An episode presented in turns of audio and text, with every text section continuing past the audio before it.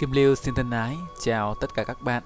Các bạn đang nghe chuyện tại chuyên mục Chuyện dài kỳ, được phát trên website radiochuyen.com. Hôm nay mình xin mời các bạn nghe phần tiếp theo cuốn tiểu thuyết Bản sắc anh hùng do mình sáng tác. Chúc các bạn có những giờ phút nghe chuyện thoải mái.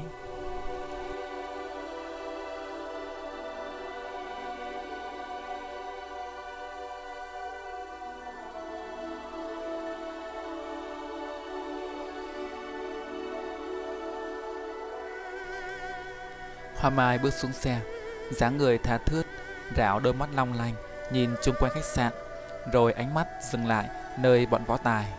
Nàng nở một nụ cười bước đến, cả bọn đều hồi hộp. Nàng ta chính là con gái của Lưu Bạch Phong, chạm mặt ở đây, không biết phải cư xử thế nào cho phải. Hoa Mai bước tới trước võ tài, mỉm cười thân thiện nói, Chào anh. Võ tài hơi bối rối, chẳng lẽ nàng ta tới đây để tìm mình? Bèn gật đầu chào lại nói, Cô sao lại tới đây?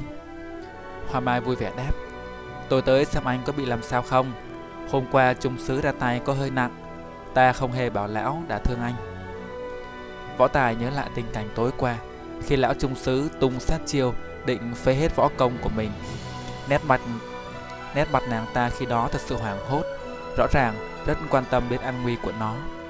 Tối nay lại đích thân tới đây thăm dù biết rõ có thể gặp nguy hiểm.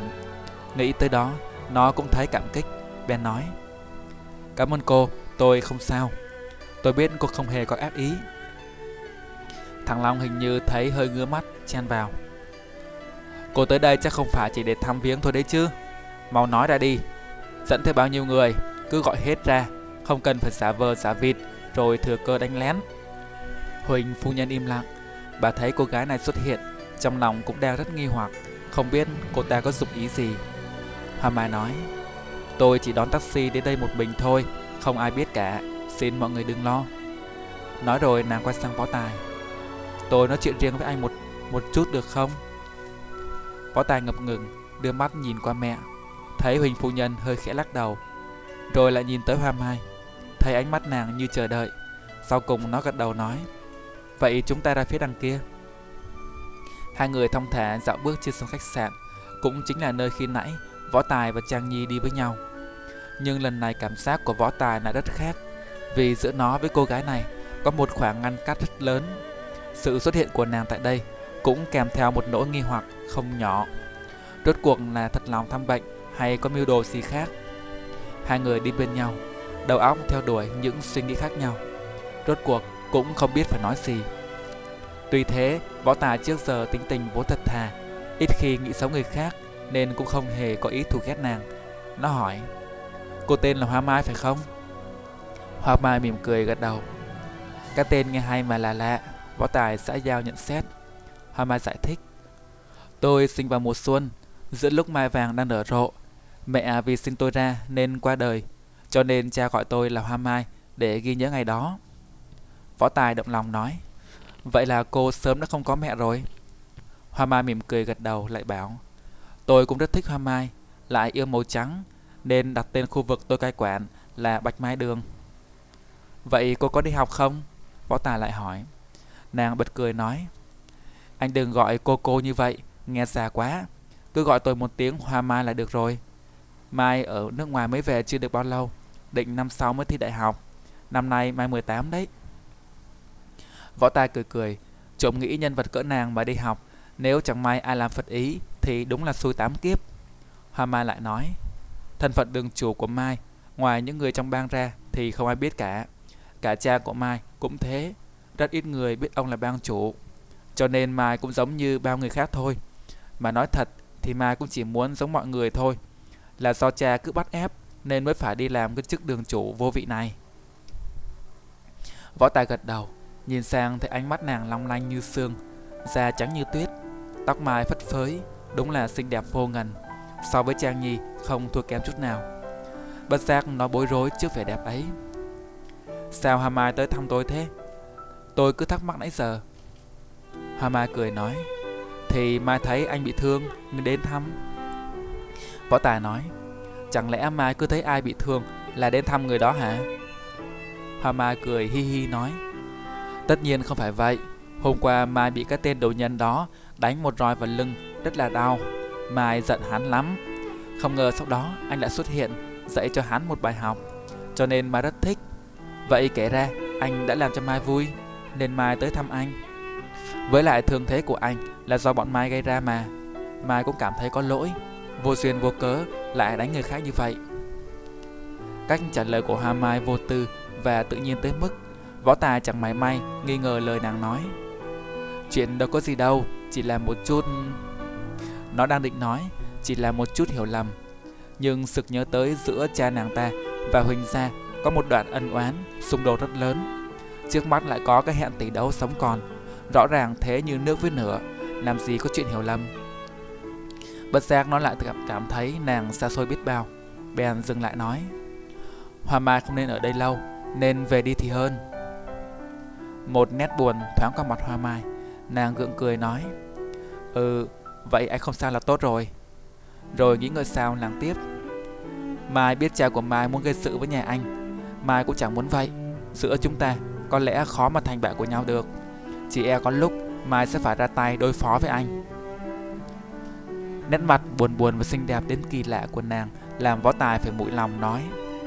Nếu Hà Mai muốn làm bạn thì mình sẽ là bạn tốt của nhau. Còn nếu trường hợp phải đối đầu, chúng ta không cần đương tay. Chỉ cần biết đó vẫn là bạn của mình là được rồi. Hà Mai tươi cười nói. Vậy thì mình thống nhất vậy nhé. Võ Tài nhìn vẻ rạng rỡ của nàng cũng không kềm được phải mỉm cười. Thống nhất như vậy. Hoa Mai lại nói. Mai không có nhiều bạn, những kẻ chung quanh thì suốt ngày toàn nịnh nọt, giả dối, nên mỗi khi có tâm sự gì chẳng biết phải nói với ai cả. Từ giờ anh là bạn của Mai, Mai kể cho anh nghe được không? Võ Tài bối rối, cách nàng nói sao mà giống Trang Nhi đến thế. Hai người con gái này như thể có gì đó thật giống nhau. Nó trộm nghĩ nếu hai nàng mà có chuyện gì cũng đến tìm mình thì chắc là phiền phức lắm.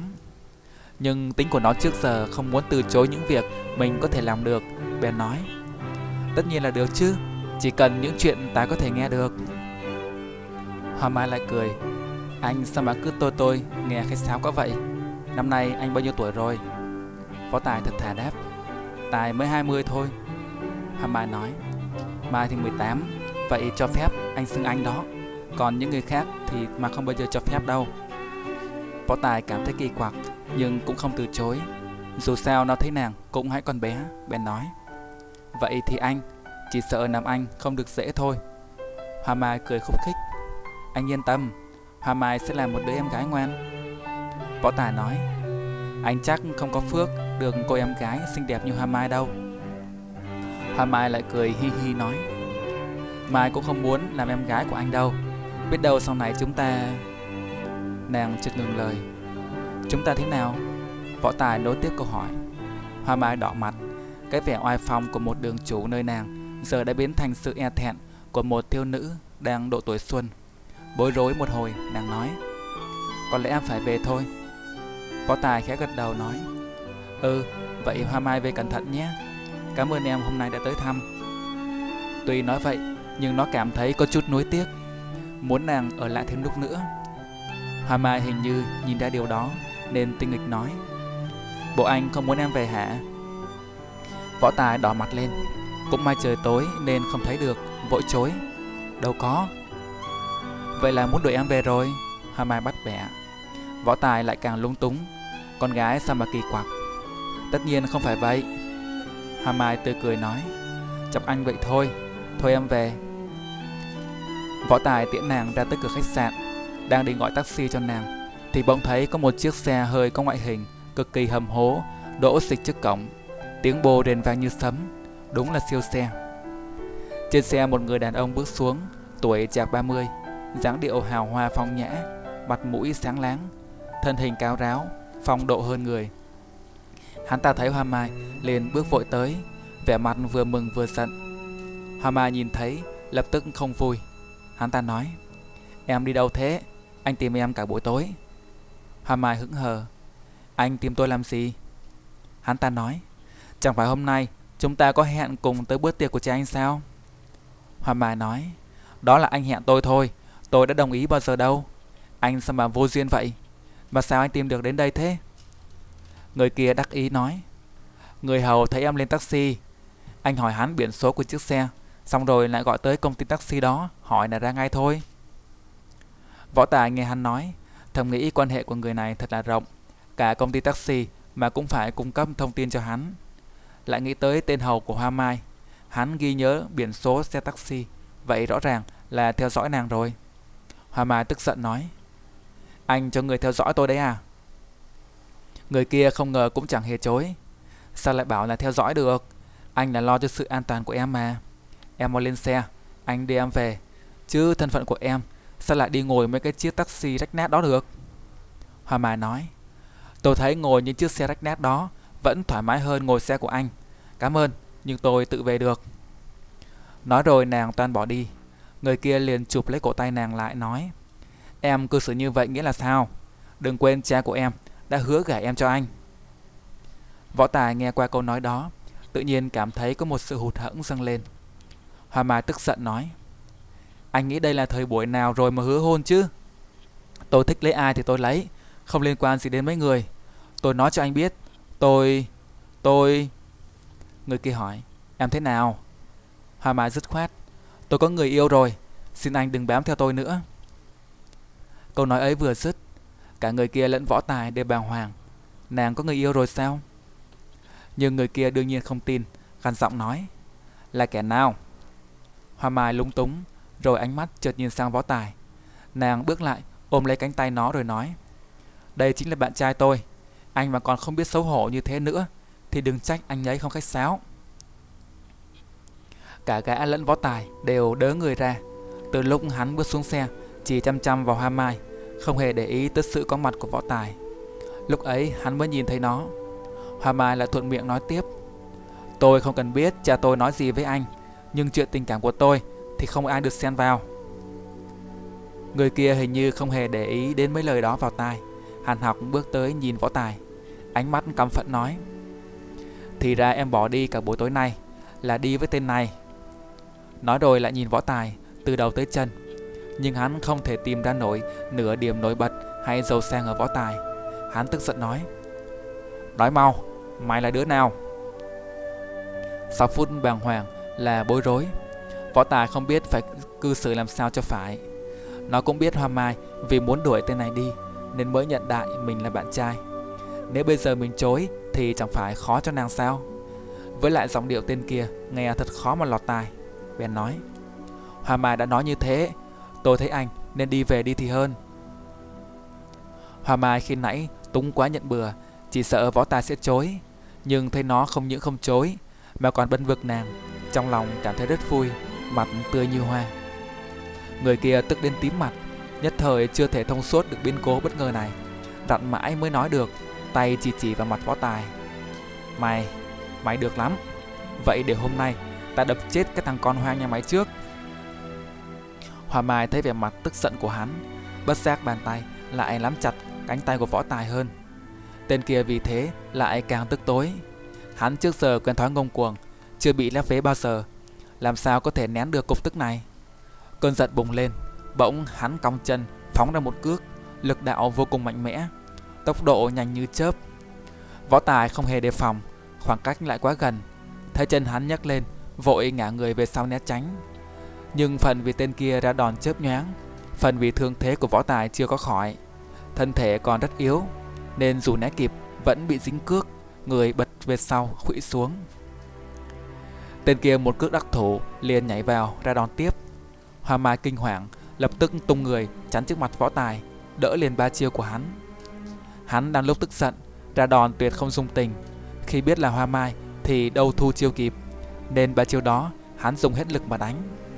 Hoa Mai tiếp xong ba chiêu Thân hình loạn choạng Chân tay buồn rộn, Rõ ràng là không chống nổi. Võ công của nàng hoàn toàn không phải tầm thường Nhưng đem so với kẻ kia Có lẽ vẫn còn kém một bậc. Hắn tức giận nói Em lại đi che chở cho nó sao? Hoa Mai nói cứng Vậy để hôm nay Xem anh có dám đánh chết tôi không? Tên kia thầm tính toán Trước tiên cứ không chế nàng trước rồi hạ sát võ tài sau. Ý đã quyết, hắn không nói không rằng, liền nhào vô, rũ chân phóng ra một cước. Hoa Mai phất tay một cái, tà áo choàng tung bay. hai tay xoay thành hình vòng tròn, ôm lấy cước của hắn vào trong, định dùng nội lực mà xoay chân hắn đập xuống đất. Nhưng tên kia công phu hơn hẳn nàng, cước trái vừa bị nàng ôm lấy, cước phải đã từ trên nhằm vai nàng bộ xuống, thế như xẻ núi. Hoa Mai thất sắc, không ngờ cái tên này ra đòn là độc địa như vậy, còn nói gì là yêu thương mình. Trong lòng càng thêm căm ghét. Nàng vội buông chân hắn ra, lui vội về sau né tránh. Chỉ nghe tiếng gió tạt qua rát cả mặt, cước của hắn đã bổ xuống nền đá của cổng khách sạn. Võ Tài lúc đó đã đứng sát ngay ngay nàng. Tên kia cơn ghen đã bốc lên đầu, quyết ý phải giết Võ Tài.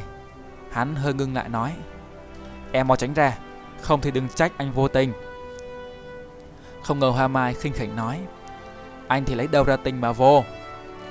Bỗng nàng thấy Võ Tài nắm lấy cánh tay mình nói: "Em mau tránh ra, đứng đằng sau anh." Cả Võ Tài và tên kia đều cùng nói nàng tránh ra, nhưng rõ ràng là xuất phát từ hai tình cảm hoàn toàn khác nhau. Một kẻ thì vì ghen tuông tức giận, một người thì vì quan tâm yêu mến.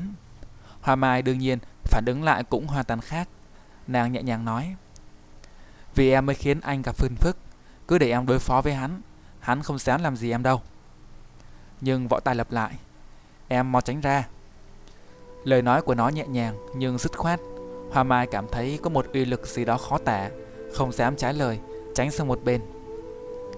Tên kia thấy hai người thân thân mật mật như vậy thì máu nóng bốc lên, đầu như muốn nổ tung.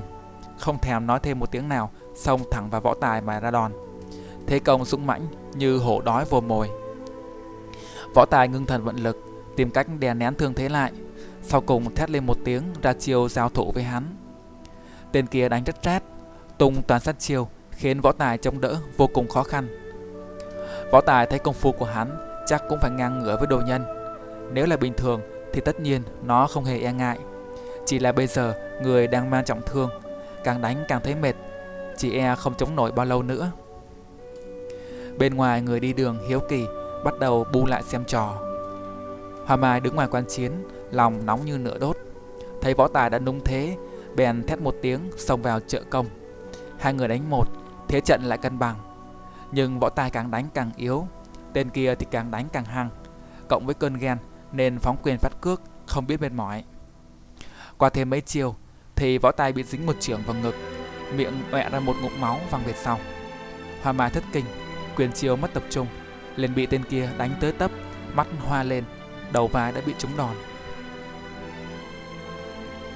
Nhưng hắn ra tay với nàng tương đối nhẹ nhàng, vừa đánh nàng giạt ra, hắn lại nhảy tới trước mặt võ tài. Hai tay chụm lại vươn lên, nhằm đầu tình địch bổ xuống, tư thế giống như chè củi. Nếu dính đòn này thì võ tài chắc phải gãy cổ. Hoa Mai mắt thấy võ tài sắp dính độc chiêu, hoảng sợ vô cùng, không suy nghĩ gì, bèn nhảy sổ tới ôm lấy nó. Phát quyền kia giáng xuống, trúng ngay lưng nàng. Nàng hự lên một tiếng, mồm phun máu tươi vùng vãi. Phát quyền đó lại đánh trúng ngay vết thương do roi của tên đồ nhân để lại tối trước. Có lẽ nàng thụ thương không nhẹ. Mắt nàng hoa lên nhưng vẫn chưa bất tỉnh. Võ tài kinh hãi, ôm lấy nàng run run nói Em làm cái gì vậy? Hoa mai mỉm cười, dường như chẳng có chút đau đớn nào. Trái lại còn có vẻ vui tươi vì đã đỡ cho nó một sát chiêu. Võ tài thì toàn toàn thân run lên, chỉ sợ nàng có chuyện gì. Nó làm sao chấp nhận được một người khác vì nó mà bị thế này. Đầu óc cứ quay cuồng cả lên, quên mất là chính mình cũng đang bị thương không nhẹ. Tên kia sau khi đánh trúng Hoa Mai thì vừa giận vừa sợ. Hắn biết quyền đó mình đã đánh hết lực, chắc chắn nàng đã trọng thương. Toàn chạy tới xem tình hình nàng ra sao. Nhưng chân vừa nhấc thì lại thấy vẻ mặt tươi cười của nàng nhìn võ tài. Cơn giận lại ngùn ngụt bốc lên, che mờ tất cả những suy nghĩ khác. Lúc đó hắn chỉ muốn băm vằm võ tài ra làm trăm mảnh. Bèn nói, Hoa Mai, hôm nay em bị thương như vậy, hoàn toàn là vì hắn. Để ăn giết hắn xong rồi, sẽ đưa em đi trị thương. Hắn ta nói rất dứt khoát, Rõ ràng coi việc giết người là chuyện hết sức bình thường, không hề e ngại tới, tới luật pháp. Nói xong lại nhảy tới toàn ra đòn. Hoa Mai hoảng sợ, kéo võ tài lại gần ôm ghi lấy. Chỉ sợ nếu nàng buông ra thì nó sẽ mất mạng. Tên kia tức đến nổ mắt, đảo qua đảo lại mấy lượt cũng không tìm được chỗ ra đòn. Nếu chẳng may đánh trúng Hoa Mai một lần nữa thì chị e nàng mất mất mạng. Hắn đã chợt nghĩ ra một cách, tay câu lại thành chảo, chụp xuống lưng nàng vận lực lôi nàng ra một bên. Nàng yếu sức, làm sao giữ được, thấy thân hình mình đã bị hắn nhấc lên rời khỏi võ tài, nàng kinh sợ khóc lên. Ngươi không được giết người, cứu mạng. Đám đông bên ngoài nhao nhao, nhưng tất cả đều tự thủ bàng quang. Làm sao dám có ai xen vào chuyện đánh đấm của người khác? Tên kia đã loại được hoa mai, tức thì sấn đến trước mặt võ tài, vùng quyền nhắm giữa mặt nó mà đấm. Chợt có bóng người chớp lên, tay quyền của hắn đã bị một người giữ chặt, không sao cử động được nữa. Người đó còn là ai khác ngoài Huỳnh Phu Nhân. Phía sau còn có thằng Điệp và thằng Long. Hai thằng nó vội chạy lại đỡ võ tài dậy. Huỳnh Phu Nhân cũng là một cao nhân trong môn phái. Khi xưa cùng học nghệ với Huỳnh trưởng môn. Sau Huỳnh trưởng môn thấy bà xinh đẹp nên hai người yêu thương nhau rồi kết làm vợ chồng. Công phu của bà có lẽ chỉ thua kém mỗi chồng. Tên kia làm sao có thể chống được. Huỳnh phu nhân khi nãy ngồi đợi trong phòng mà mãi chưa thấy con về, trong lòng không yên. Chỉ sợ cô gái Liên Hoa Bang sợ trò cho nên chạy xuống dưới nhà xem thế nào. Vừa tới thì thấy cảnh Hoa Mai đang mang thân che chắn cho võ tài. Rồi lại thấy tên kia nhấc Hoa Mai ném ra. Bà tức thì thi triển thân pháp lao vọt tới. Vừa đúng lúc cản được nắm quyền của hắn. Thấy con thụ thương nằm dưới đất, lửa giận trong bà bốc lên, muốn bẻ gãy tay tên này để răn đe trước rồi sẽ hỏi chuyện sau. Bỗng nghe võ tài nói, giọng như hết hơi. Mẹ, tha cho hắn. Huỳnh phu nhân tuy rất tức giận, nhưng vốn yêu thương con nên cũng không trái ý. Lại biết võ tài bảo bà tha, ắt cũng có nguyên nhân, liền buông tay. Trước khi buông, bà cũng không quên ngầm vận lực đẩy hắn văng về sau, ngã rúi xuống đất. Tên kia giận không biết để đâu cho hết, nhưng làm sao còn dám động thổ. Chỉ lồm cồm bò dậy, chỉ chỉ tay về Huỳnh phu nhân và võ tài, ánh mắt đe dọa. Xong hắn không nói một lời, nhảy phát lên xe bỏ đi, cũng không ngó ngàng gì tới Hoa Mai. Võ Tài lo lắng nói, Mẹ, mau cứu cô ấy, cô ấy vì con nên mới... Huỳnh phu nhân đâu đợi nó nói hết, liền bước tới dìu Hà Mai đi vào trong khách sạn. Đám đông khi đó nhanh chóng giải tán, cũng chớp nhoáng như khi tụ lại.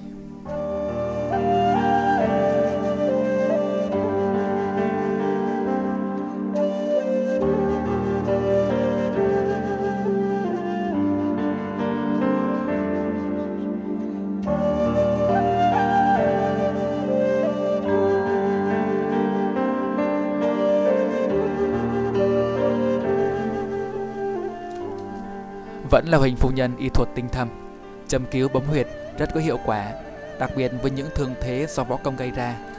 Chỉ sau nửa giờ điều trị, Hoa mà đã bình phục, Tuy sức khỏe vẫn còn yếu. Bọn võ tài vì vấn đề giới tính Nên trong lúc điều trị cho nàng, Buộc phải lui ra ngoài. Đến khi nàng tỉnh táo hẳn mới được vào trong. Võ tài trong lòng vừa cảm động, Vừa khó xử, Vì nàng đã sẵn sàng xả thân chắn đòn cho nó, Dù thời gian hai người quen biết chưa được bao lâu còn thằng Long thì nãy giờ vẫn luôn chọc ghẹo nó đào hoa. Trong một tối mà có tới hai người đẹp như thiên thần tới viếng thăm, Thằng Điệp thì im im, không nói gì. Võ Tài rất lo cho Hoa Mai, Dù thương thế của nó cũng không hề nhẹ. Bèn ngồi xuống cạnh nàng hỏi, Em có đau lắm không? Hoa Mai mỉm cười, nhìn nó đáp, Em không sao, Hắn ta không đánh chết được em đâu. Võ Tài có rất nhiều điều muốn hỏi nàng, Nhưng biết giờ không phải lúc Nên không dám hỏi. Bỗng Haman nói, Mọi người mau đi ngay thôi. Hắn ta chắc chắn sẽ kéo người tới đây ngay bây giờ. Bọn võ tài giật mình. Nó sực nhớ tới khi nãy Tên kia nói, Đã hỏi công ty taxi nên mới biết chỗ Hà Mai đến. Rõ ràng thế lực của hắn rất lớn, Làm sao có thể dễ dàng bỏ qua chuyện này? Nó nhìn sang huynh Phu Nhân, Ánh mắt ý muốn hỏi, Giờ chúng ta tính sao? Hoa Mai liền nói, Mọi người đi ngay đi, Cứ để tôi nằm lại đây. Một lát hắn đến tự nhiên sẽ đưa tôi về nhà. Cả bọn lại nhìn nhau, biết những lời nàng vừa nói là cách duy nhất vào lúc này. Nhưng võ tài vẫn lo lắng nói, làm sao để em ở lại đây một mình được? Hà Mai cười nói, anh sao mà ngốc vậy, em là ai kia chứ? Võ tài sực tỉnh ra, nàng là con gái cưng duy nhất của bang chủ Liên Hoa Bang kia mà, ai dám làm gì nàng? Huỳnh phu nhân nói, vậy chúng ta đi thôi, tránh ở lại đây gặp rắc rối. Bỗng nghe ngoài cửa vang lên mấy tiếng cạch cạch. Thằng Điệp chạy vội tới xem là chuyện gì thì mới biết cửa vừa bị người ta khóa trái từ bên ngoài. Ba người đưa mắt nhìn nhau. Tên kia quả nhiên lợi hại. Đến cả cái khách sạn này mà hắn cũng ra lệnh được. Huỳnh phu nhân bước tới vén màn cửa sổ nhìn xuống sân. Thấy có một đoàn xe chừng 4 chiếc, 9 chỗ đang chạy vào khách sạn. Cửa xe bật mở. Có chừng ba chục tên mặc vest đen trông rất lịch sự bước xuống. Dẫn đầu chính là cái tên khi nãy. Hắn mặc vest trắng, nổi bật giữa đám đông. Cả đoàn tiến vào bên trong khách sạn. Thằng Long tức giận nói Cứ để chúng vào đây Mình đánh với chúng một trận cho đã Huỳnh phu nhân nheo mắt suy tính Biết đám người mà tên kia dẫn đến Chắc không phải hạng tầm thường Một mình bà không thể đối phó nổi Với lại bọn chúng hành xử bất chấp luật pháp thế này Chắc hẳn phía sau ô dù rất lớn Chỉ e chẳng ngại giết người làm sao mới cứu nổi bọn trẻ đây Bất giác bà buông một tiếng thở dài Võ tài nhìn mẹ đăm chiêu biết bà đang tính canh thoát thân.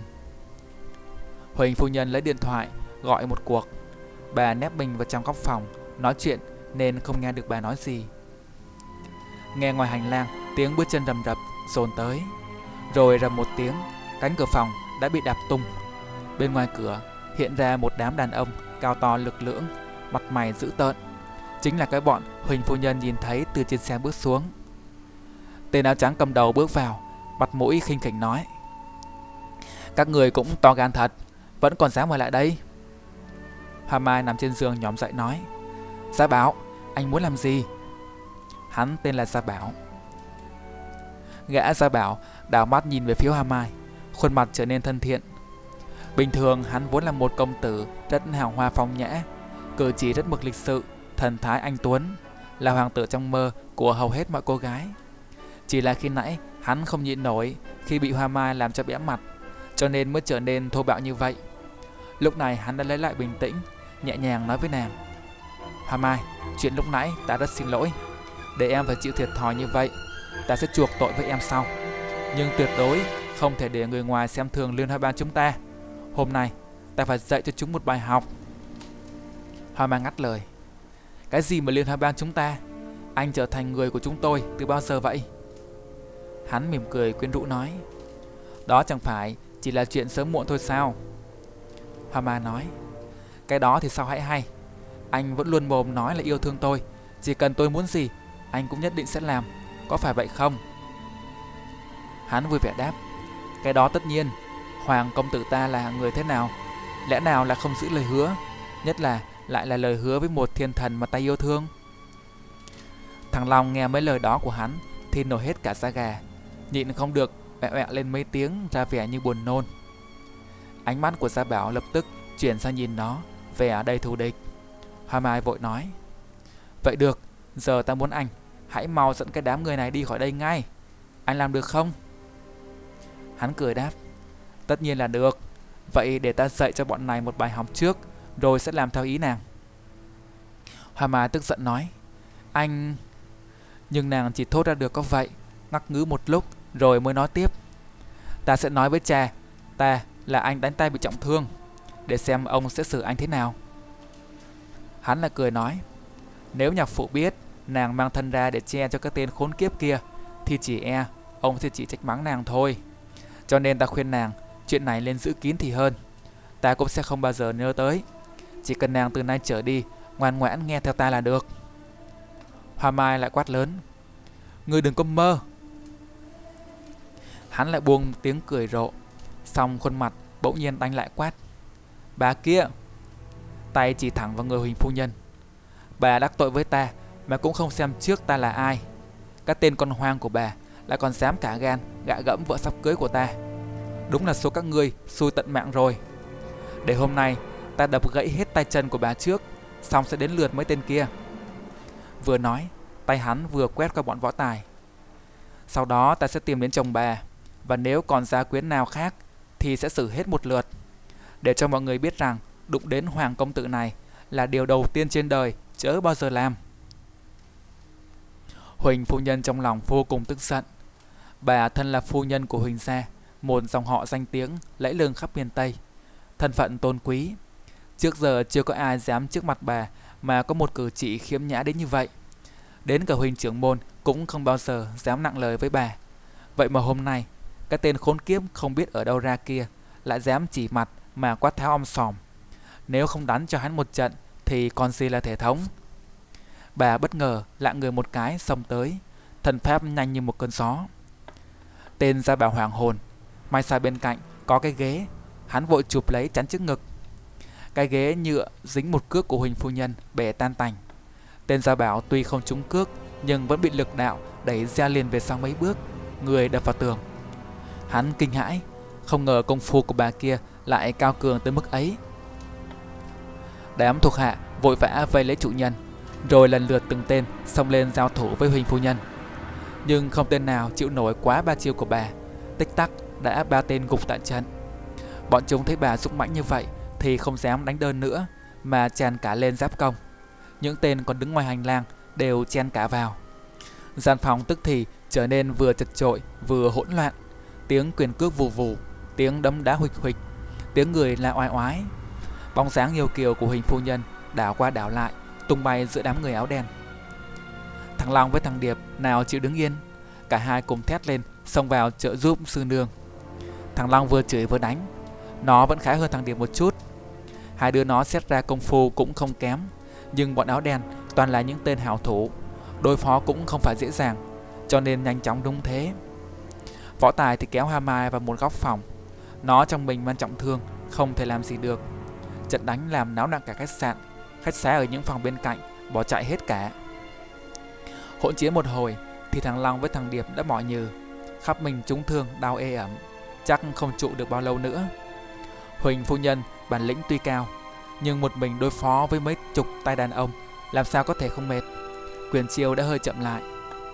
Bà đã tính toán đường lui từ trước, tay chân vẫn đánh liên hồi, nhưng mắt thì đã khắp phòng tìm kiếm bóng sáng tên Gia Bảo.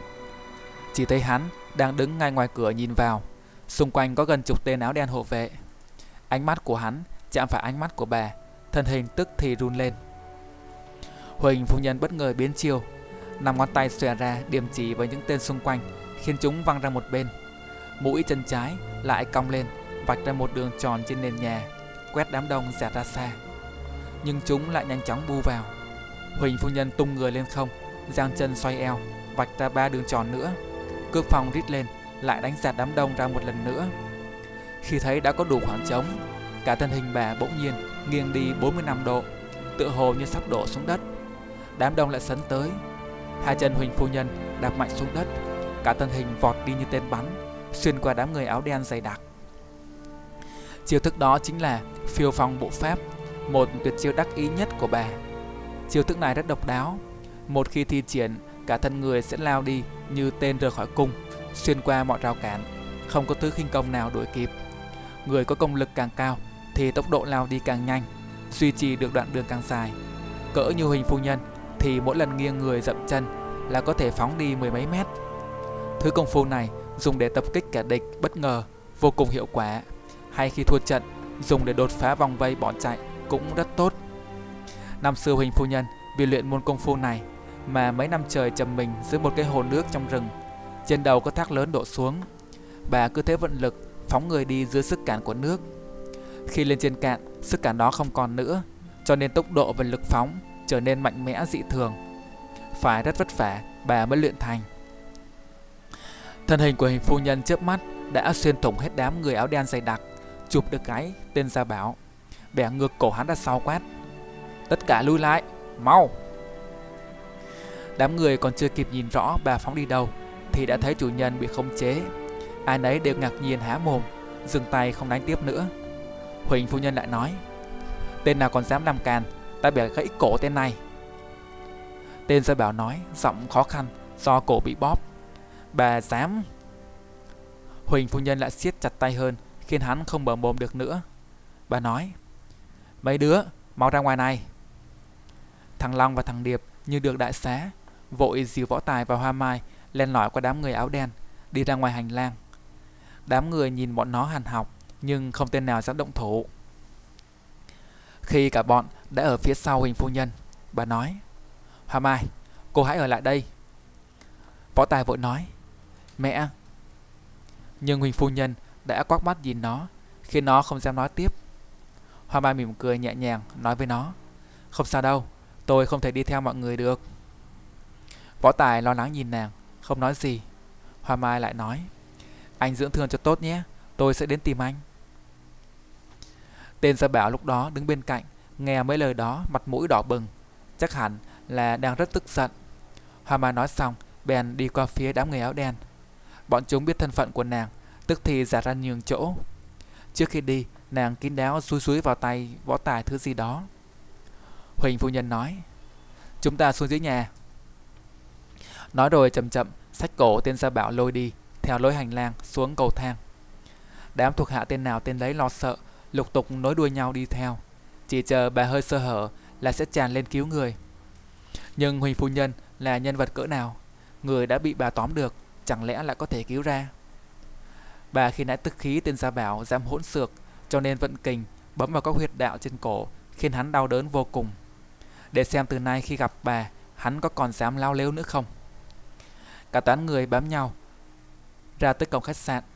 Lúc đó đã gần nửa đêm. Ngoài đường xe cộ đã vắng. Võ Tài nói, giờ chúng ta làm sao bỏ đi mẹ? Nó vừa dứt lời thì một chiếc ô tô 7 chỗ từ xa chạy lại, đỗ xịch sau lưng họ. Cửa xe mở toang. Người ngồi trên xe thò đầu ra nói, Mọi người mau lên xe Huỳnh phu nhân nói Lên Bà đưa võ tài vội mở cửa sau nhảy lên Huỳnh phu nhân bước vào ghế cabin Sau cùng vận lực phóng ra một trưởng đánh vào lưng tên Gia Bảo Khiến hắn văng về phía đám thuộc hạ Rồi bà đóng mạnh cửa xe Chiếc xe rồ máy phóng phút đi. Qua cửa kính, Võ Tài nhìn thấy ánh mắt nuối tiếc lẫn chiều mến của Hoa Mai. Nàng mỉm cười nhìn nó, Rồi nó lại nhìn xuống tay, Thấy thứ nàng đưa cho mình là một mảnh giấy. Trên có viết số điện thoại. Nàng cho nó số điện thoại của nàng. Bất giác nó ngẩn ngơ, Lần đầu tiên trong đời, Nó cảm nhận được một tấm chân tình.